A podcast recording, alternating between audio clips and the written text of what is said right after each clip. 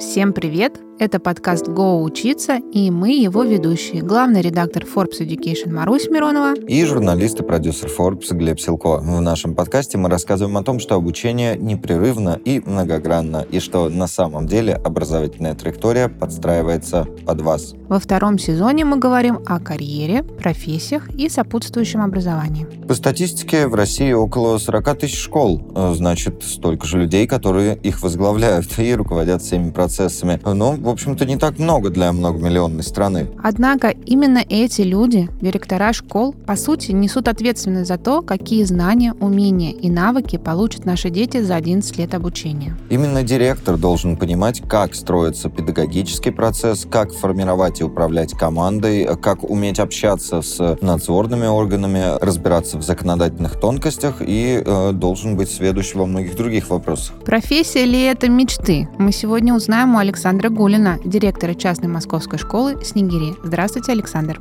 Здравствуйте.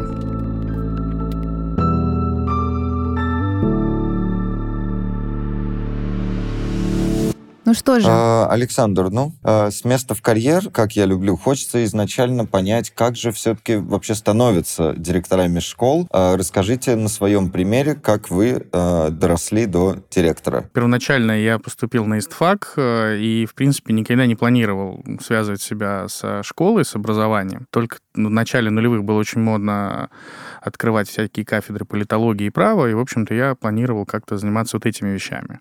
Но уже в восемнадцать лет на третьем курсе, даже на втором, я пришел в родную школу и был оформлен как педагог дополнительного образования. У меня было два школьных коллектива, как бы сейчас сказали, группы или ВИА, там, если наши более зрелые слушатели это говорят. После чего, ну, понятно, закончил университет и, в общем-то, не знал, чем заниматься. Это был две тысячи восьмой год. За всю свою карьеру, почти семнадцать лет, я три месяца работал только не в образовании, в офисе. Ничего вот, себе. Да. И сначала пошел преподавателем истории, потом пришел на встречу выпускников в свою родную школу, и оказалось, что директор меня позвал, и практически там на восемь или девять лет я там был учителем истории, классным руководителем, руководителем школьного музея.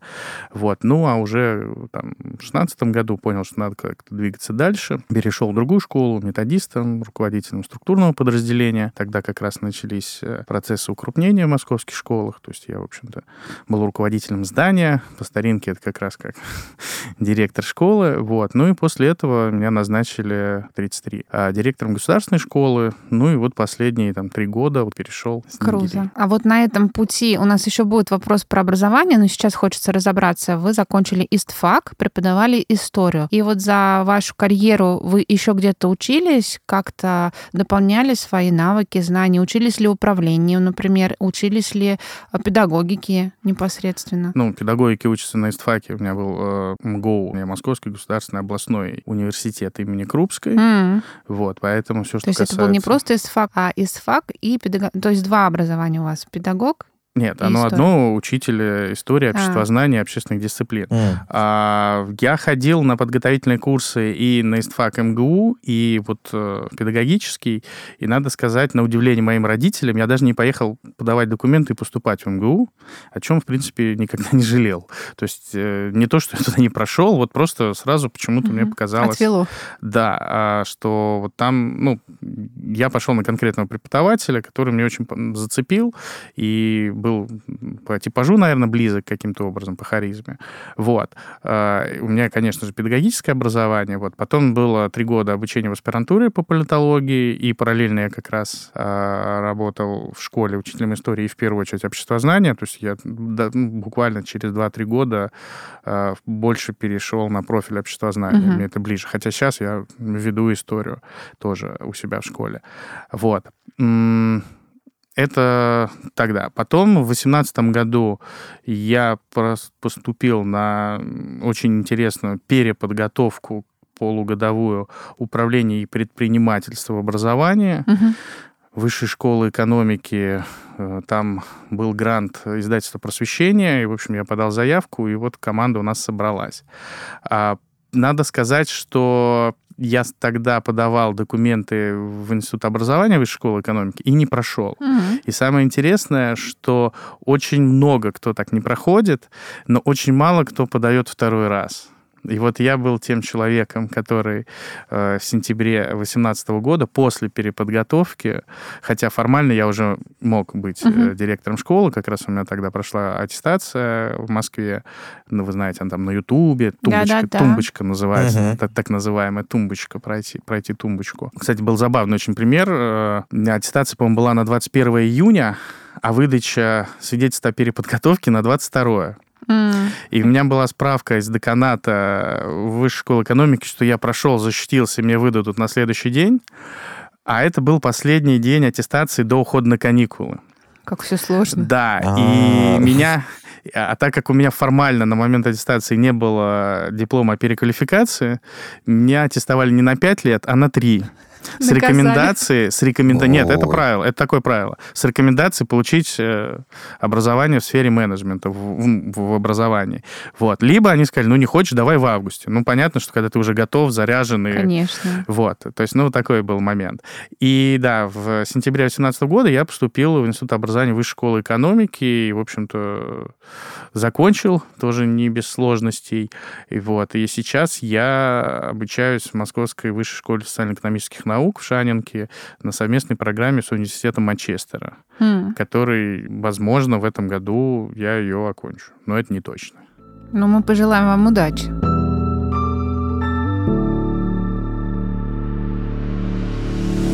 Здесь хочется сразу понять, вы с самых разных сторон подошли к и работе в образовании, и к самому образованию. Насколько для вас было важно именно педагогике учиться, и как это проявляет себя вот непосредственно в работе? Так ли это необходимо, и что вот за специфические знания такие там дают, которые, может быть, вы каждый день там действительно как-то используете? Давайте откровенно, да, педагогическое образование в России не всегда котировалось, да, сейчас в год педагога-наставника это как-то сильно поддерживается, но в начале нулевых э, существовала такая мысль крамольная, да, что это двойной отрицательный отбор. Uh-huh. Вот. Я шел, в принципе, осознанно на исторический факультет, поэтому, конечно, есть методика преподавания предмета, методика преподавания истории, общественно-экономических наук, там, социальных наук и так далее. Но основной формой получения педагогических знаний, конечно, является практика. И я как раз помню преподавателя, на которого я поступал, это Ингелий Николаевич Абдуллаев. Он читал у нас на подготовке. Угу.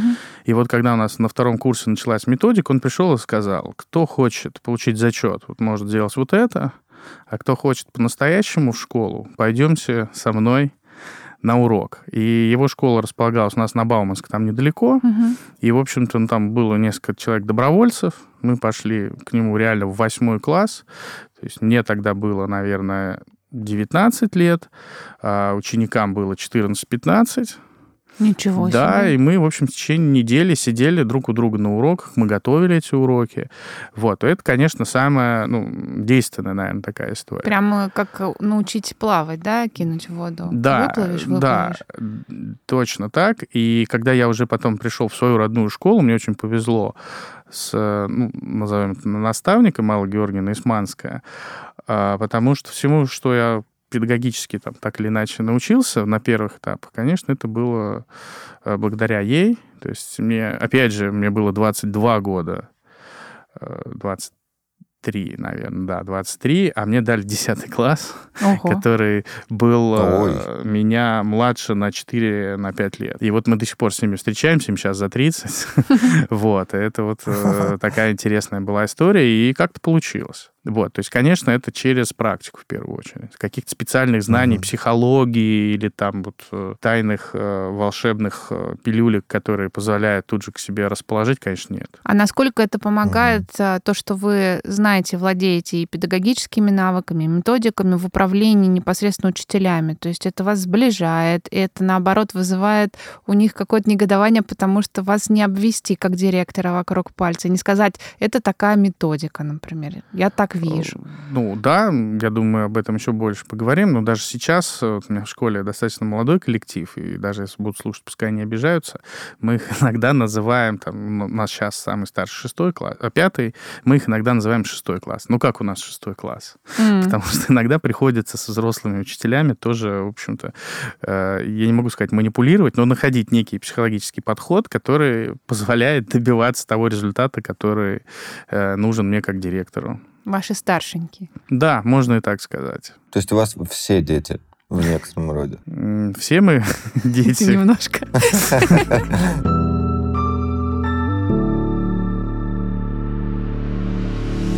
А вы прошли такой путь большой э, с точки зрения разного образования, в том числе уже достаточно во взрослом возрасте. И, соответственно, с вами тоже учились люди, которые хотели управлять в образовании и, скорее всего, стать директорами школ, так же, как и вы. Какие самые необычные истории вы наблюдали? Как вот люди меняли на сто восемьдесят градусов, например, свой карьерный трек, или как-то внезапно приходили к сознанию того, что они хотят стать директором школы?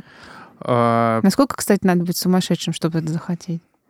Ну, здесь, на самом деле, очень хорошая вещь. Это и Дмитрий Ефимович Фишбейн все время говорит, что не только в России нету отдельной специальности по подготовке директоров. Ну, первоначально бакалавриат uh-huh. или магистратура. Конечно, есть государственное муниципальное управление, но оно без профилизации на образование. Uh-huh. Да? Более универсальное. Да, универсальное. Поэтому это сделано не случайно, когда в первую очередь уже к этому приходит человек, который знаком и с организацией внутри школы, да, всех остальных каких-то вещей. Вот. Первое занятие там, в Инобре начинается с того, что выходит руководитель программы, там, это может быть Антон Георгиевич Коспаржак или там Анна Копцева сейчас, и говорит, восемьдесят процентов поступающих к нам на программу э, до конца обучения меняют свой карьерный трек. Mm. Мы сначала про это послушали, удивились, но я могу сказать, что там за эти три с половиной года у меня он дважды поменялся. Ничего себе. То есть я приходил как там учитель рук-струк. После первого года меня там назначили директором. Уже там после, ближе к концу третьего я уже там перешел в другую школу. Вот. Это действительно так. Очень много, так как у меня была дополнительная такая эксклюзивная специальность, это предпринимательство в образовании, то есть это отдельный был трек. Часть наших магистрантов, которые потом тоже стали выпускниками этой программы, они были из предпринимательства mm. и хотели погрузиться, потому что чувствовали, что им не хватает какого-то содержания педагогического, да, с точки зрения управления, чтобы найти какие-то новые продукты, выпустить на рынок, чтобы по-другому этим всем управлять. Вот. Поэтому такие случаи есть, ну, какие еще интересные треки. Ну, скажем так, криминал мы убираем, да?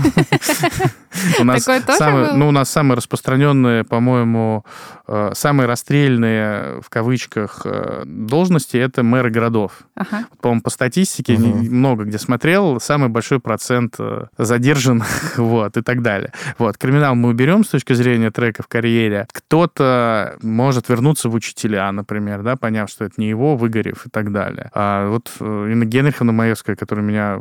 как учить, как директора, в общем-то, тоже сформировала.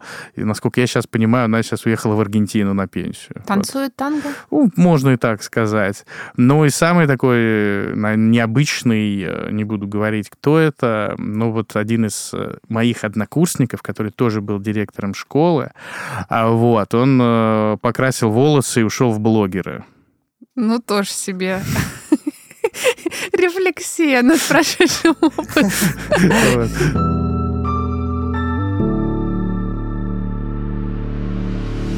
Сразу возникает вопрос, э, столько направлений в вашей работе, и вот как вы бы определили больше э, сами себя и свое направление деятельности? Вы учитель для учителей, э, учитель э, для детей, но такой как бы над, или вы супервайзер, или вы менеджер от образования? Чего все-таки больше в работе директора? Или вы папа, ну, для них, для всех. Да, кстати, тоже, тоже правда.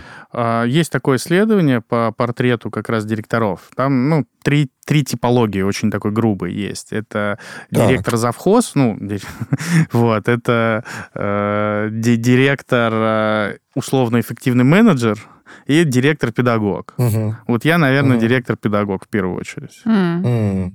То есть в каждом из вас сочетается это в каких-то пропорциях. Ну да, некий как тип темперамента преобладающий, uh-huh. да, у кого-то должны быть uh-huh. там снег вычищен, и там бордюры блестеть должны быть, вот. У кого-то... И трава покрашена. Да, у кого-то кей пи ай эффективные там и так далее. Да и трава покрашена, да, кстати, такое тоже бывает.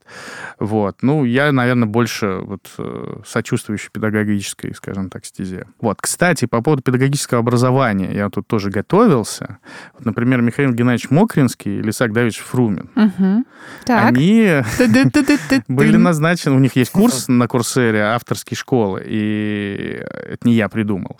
Они-то, будучи аспирантами и занимаясь научной деятельностью, получили свои знаменитые школы в довесок, когда их вызвали и сказали, что ну, кажд... у каждого очень похожа была Хороший история. Хорошие довески, конечно. Что самый молодой тут на кафедре, ты с детьми что-то понимаешь? Серьезно? Ну да. Так да. было? Ну вот школа и универс, да, да. Там Исаак Давидовичу пообещали, он тоже, по-моему, не был тогда кандидатом еще, вот, пообещали то ли доцента, то ли что-то еще, если он возьмет вот это направление. А у Михаила Геннадьевича Мокринского, если не ошибаюсь, вот он был в Институте стран Азии и Африки, uh-huh. и когда им, они поняли, что это был конец восьмидесятых, что уровень абитуриентов им не очень нравится, они там договорились то ли с Горковым, то ли с кем-то, что им могут дать отдельную школу и здание, ну и получилось, что... кто лучше всего с молодежью, с этими школьниками разбирается. Вот просто самый молодой, кто мог вот с этим конфликтом поколения разобраться. Как интересно. А потом они включены, ну, естественно, там, да,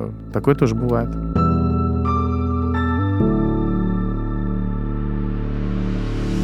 А все-таки из чего состоит ваш день? Вот во сколько вы встаете? Ну, единственное, что, наверное, сложно вас спрашивать, потому что вы еще и учитель, вы можете просто к первому уроку преподавать, приезжать, наверное. Я так да? и сделал, на самом деле. Ну, у меня очень, у меня нагрузка два урока, ну, то есть это не, ну, не небольшая. Считается. Ну, считается, но как бы, да. А я жаворонок, очень сильный жаворонок. И mm. обычно день у меня начинается там в пять тридцать шесть. Я в это время стараюсь ходить в зал, поплавать, зарядиться или там потренироваться. И где-то к восьми обычно стараюсь приезжать уже в школу. Uh-huh. Вот, соответственно, начинается это, да, уроки, не уроки, это разбор почты, потому что не все сотрудники жаворонки есть, наоборот, совы, поэтому вечером на приходит столько, особенно если ты отучил сотрудников и себя э, читать почту в выходные, uh-huh. то есть, ну, понятно, если что-то срочно, мне там напишут там в мессенджер какой-то. А бывает, как коса на камень, когда дво- две совы в копии письма, и они начинают в одиннадцать вечера что-то кому-то доказывать. Я таких Приход... чайками называю. Да, чайки, вот. И в восемь утра приходится как-то в хаджу на средины играть. Ты моя любимая жена, а вот теперь ты моя любимая жена. Мне, кстати, даже подарили томик хаджи на средину, у меня в кабинете стоит, и маленького ослика с хаджи на средину.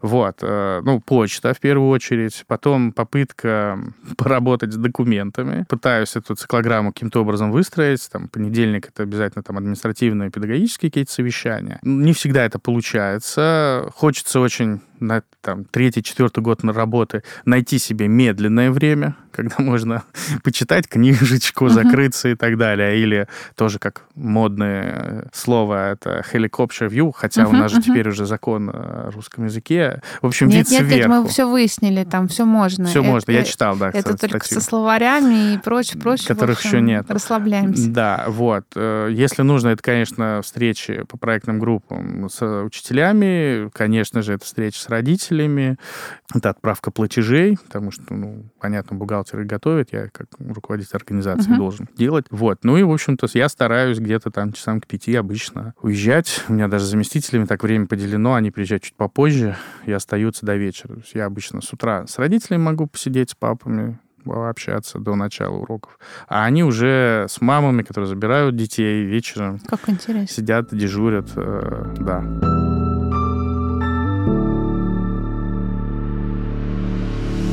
Опять-таки, возвращаясь ко всем вашим ответам, интересно было бы тогда узнать, кому вы все это делегируете. То есть какой должна быть идеальная управленческая команда, на ваш взгляд, и как ее должен выбирать директор? Это интуиция, это резюме, это рекомендации, это, там, я не знаю, отзывы родителей. На что вы обращаете внимание и как вы собираете команду?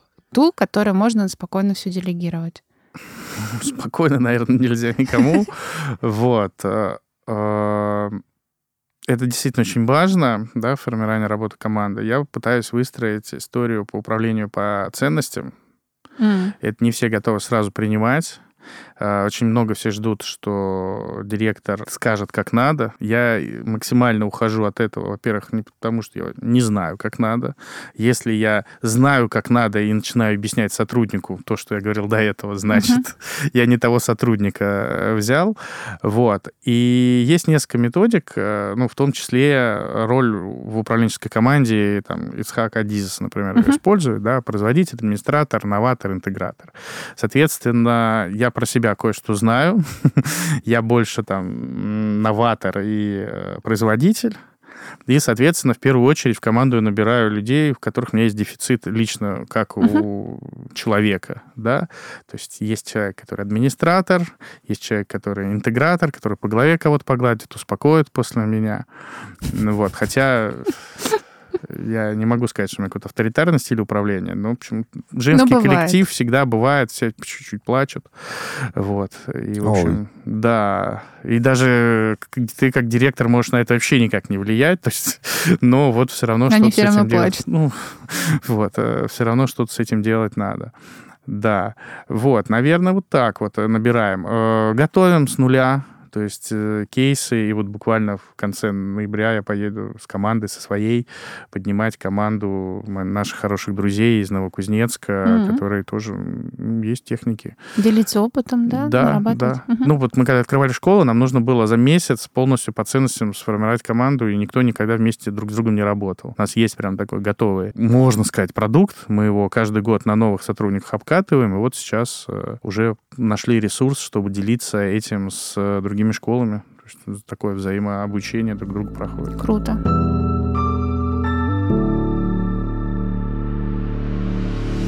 Вроде много всего хорошего. Хочется понять немножко о плохом. Э, расскажите, что больше всего сейчас в работе раздражает. Может быть, что-то в детях, прости господи, или в том, как устроена сама система в плане бюрократии.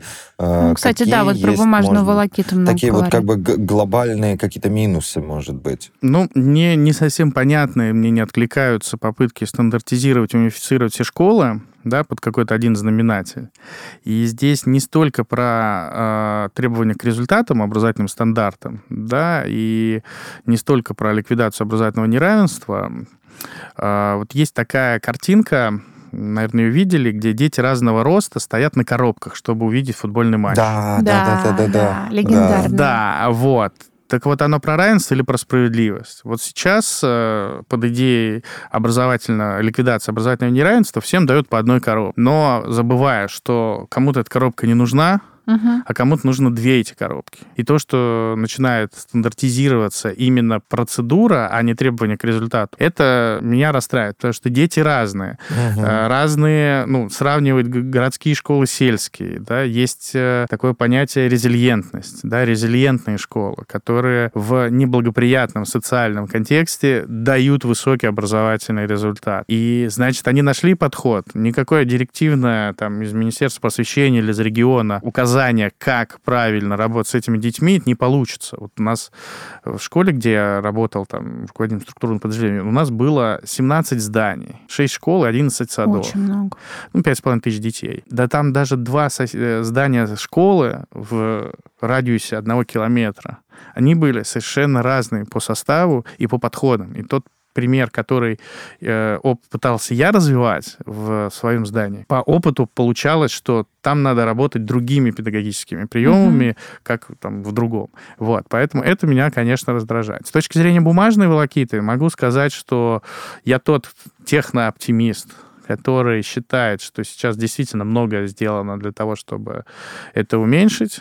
Очень много волокиты, наверное, сам как директор пытается создавать. Я максимально от этого сторонюсь, потому что, ну, опять же, там, за последние три года э, мы, открывая школу, получили заключение, получили лицензию, получили аккредитацию начального образования, получили лицензию основного образования, получили аккредитацию основного образования. Вот это требует большого пакета документов. Но для большинства школ, вот из этих сорока тысяч, у них это все есть изначально. То есть угу. это не та история, которая вот надо постоянно каждый год обновлять. И опять же, санитарные правила намного проще становятся. И количество документов, которые школа должна разрабатывать самостоятельно. И там вот эта регуляторная гильотина. Много чего делается. Но по опыту, особенно из регионов, почему-то до конца, до конечного потребителя это до конца не доходит. Mm. Да? И здесь, мне кажется, что это некая инициатива идет средняя, либо как бы чего не вышло, ну, угу. на уровне среднего какого-то управления. Районов каких-нибудь, да? Ну, у нас же образование в совместном ведении федерации и субъекта находится, угу. и ну, в Москве ну, никаких бумажных отчетов не отправляли. Все через электронные системы автоматически подгружалось, все, что было нужно. Вот даже сейчас у нас частная школа, мы подключены практически ко всем информационным системам Москвы. Опять же, это благодаря там, тому, что у меня опыт профдеформация государственной школы на мне была. Но все равно там, отчет какой-нибудь федеральный статистический, пока я знаю, что это в Москве, там, кнопку нажал, он отправился uh-huh. у государственных школ, мы сидим вручную, убиваем, ну, два... раза в год большой статистический отчет, ну, еще там, ну, да, два больших федеральных, угу. все. Больше нас никто ничего не требует. Ну, звучит не так страшно. На ну, на самом деле нет. Страшно ну. для тех, кто не разбирается и не знает. Вот это страшно. А я считаю, что директор не может не знать санитарные правила, не может знать ГОСТы, пожарную безопасность, ну, вот все вещи, которые должны быть. Либо он создает такую команду, который ему полностью uh-huh. это все закрывает и говорит, как надо делать. Да? Либо, соответственно, он должен это тоже все контролировать, потому что ответственность все равно не о нем. А когда людей спрашивают то, что они не могут написать, потому что они просто в хорошем смысле некомпетентны, они этим и не должны заниматься, тогда да, все начинают жаловаться, что у них что-то спрашивают.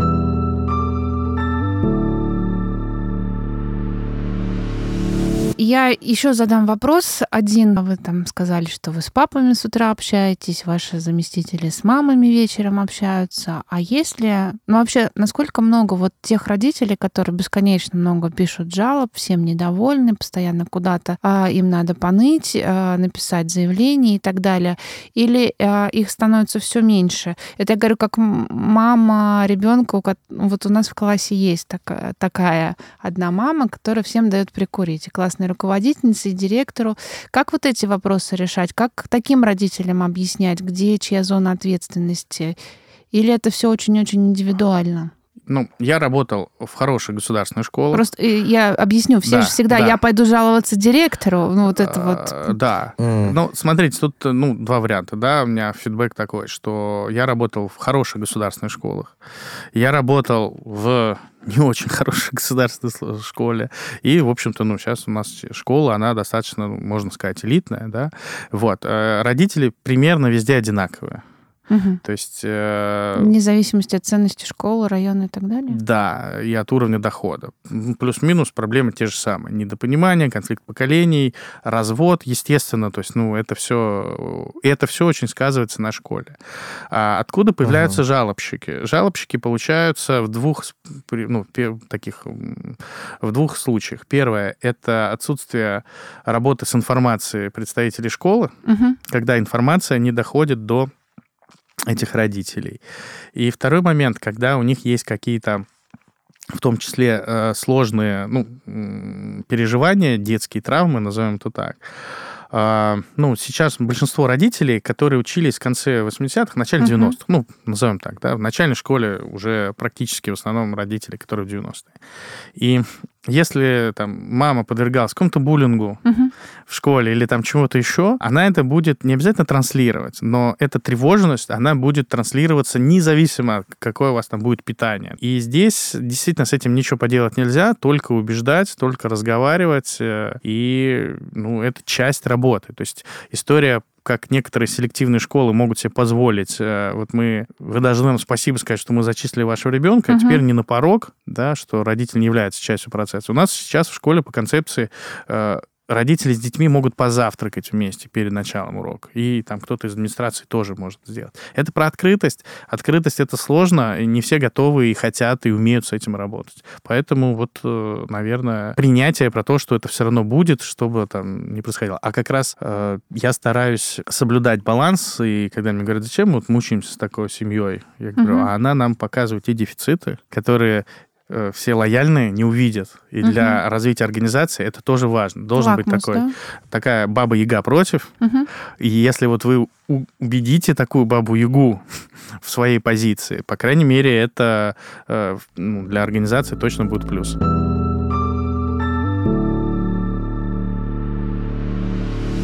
Прежде чем мы перейдем к Блицу, задам финальный вопрос. Есть ли у вас кумиры в сфере управления школами, на кого вы равняетесь? Вот вы очень много фамилий сегодня перечислили. Эти люди в педагогике и управлении образованием что-то да значат, но все-таки есть ли вот те, кто прям для вас, ну не скажу боги, но ну, примеры для подражания? Да, наверное, все-таки это Ефим Лазаревич Рачевский, вот так вот глобально. Он мне еще тем более импонирует, что он тоже учитель истории, и у нас школы были рядом, когда еще там работал. И из новых это, конечно, Федор Глазов. Есть несколько таких классных проектов. Самый известный, новый сейчас проект в Санкт-Петербурге, в Охта-парке. Они сами открыли школу, назвали ее очень скромно по-питерски «Сверхновая школа». Вот. И более того, что... По моим данным, ну, у меня команда сейчас десять человек вернулась оттуда, uh-huh. они очень заряженные, то есть это вот прям хочется на них равняться, и мы обмениваемся опытом. А самое главное, что, наверное, через десять лет это будет первая школа, которая полностью отобьет свои капитальные Серьезно? затраты. Да, и сможет не просто в ноль выйти, а, в общем-то, работать уже вот так. Ну, а так тоже бывает. Да, они, насколько я знаю, они не скрывают на заемные деньги, им никто не просто так дал денег, у них есть финансовая модель, которая им позволит отбить на почти десять тысяч квадратных метров школу и все, все затраты. Да, я бы тоже на такого могла равняться, наверное, если была директором школы. Очень амбициозно.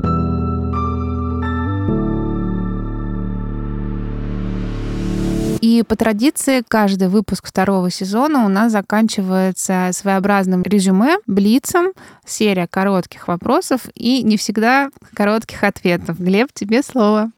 Итак, легко ли быть директором школы? Нелегко. Слишком коротко, да? Нелегко, ну, как в басне, да, можно сидеть и ничего не делать, да. Чтобы сидеть и ничего не делать, надо сидеть очень высоко, но школа — это точно не там, где будет легко. Работа директором — это, ну, в общем-то, предполагаю ответ на вопрос, но все-таки это труд пять-два с девяти до шести или нечто иное? И здесь хочется вообще, может быть, расширить чуть вопрос, насколько и учителя, и директора способны управлять своим графиком и можно ли его сделать действительно таким, как вот там, ну, какие-то сорок, сорок часов в неделю? Вообще, стоит ли к этому стремиться? Может быть, так. Тут два момента. Ну, я иногда себя называю редиректор, да, то есть человек, который просто пересылает сообщение ответственным. Вот. Нет, школа все-таки, еще раз повторяю, не завод, и, в общем-то, здесь все процессы там по какому-нибудь кайдзену стандартизировать невозможно. Это скорее м- такой маркер э- чего-то опасного, если вдруг в школа работает там э, с восьми до шести. Вот. И, ну, без пафоса это не то, что там служение. Действительно, образованием надо заниматься, надо постоянно быть погруженным, и не случайно э, и ускоренный выход на пенсию, кто доживает, и, соответственно, э, увеличенный отпуск, потому mm-hmm. что, ну, да, есть тоже такая фраза, три причины mm-hmm. быть учителем. Июнь, июль, август. Да. Вот.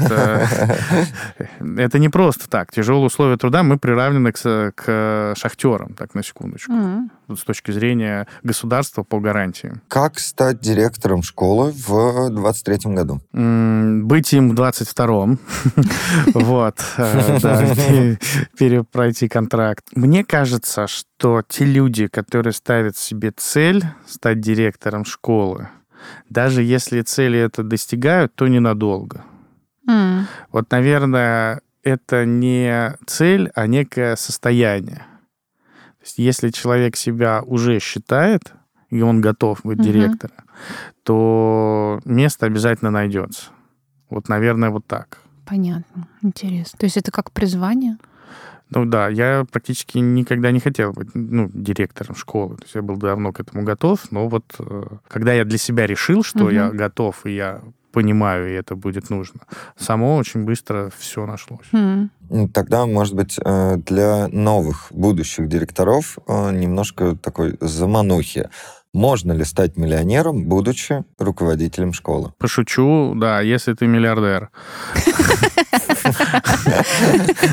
Образование – это, как правило, много ресурсов, много трат, и не всегда на это можно заработать. Я повторюсь, что вот реально успешных проектов в большом понимании школ как организации со всеми разрешительными документами, которые вышли хотя бы в плюс и тем более отбили какие-то серьезные инвестиции, но практически нет. И не только, кстати, в России.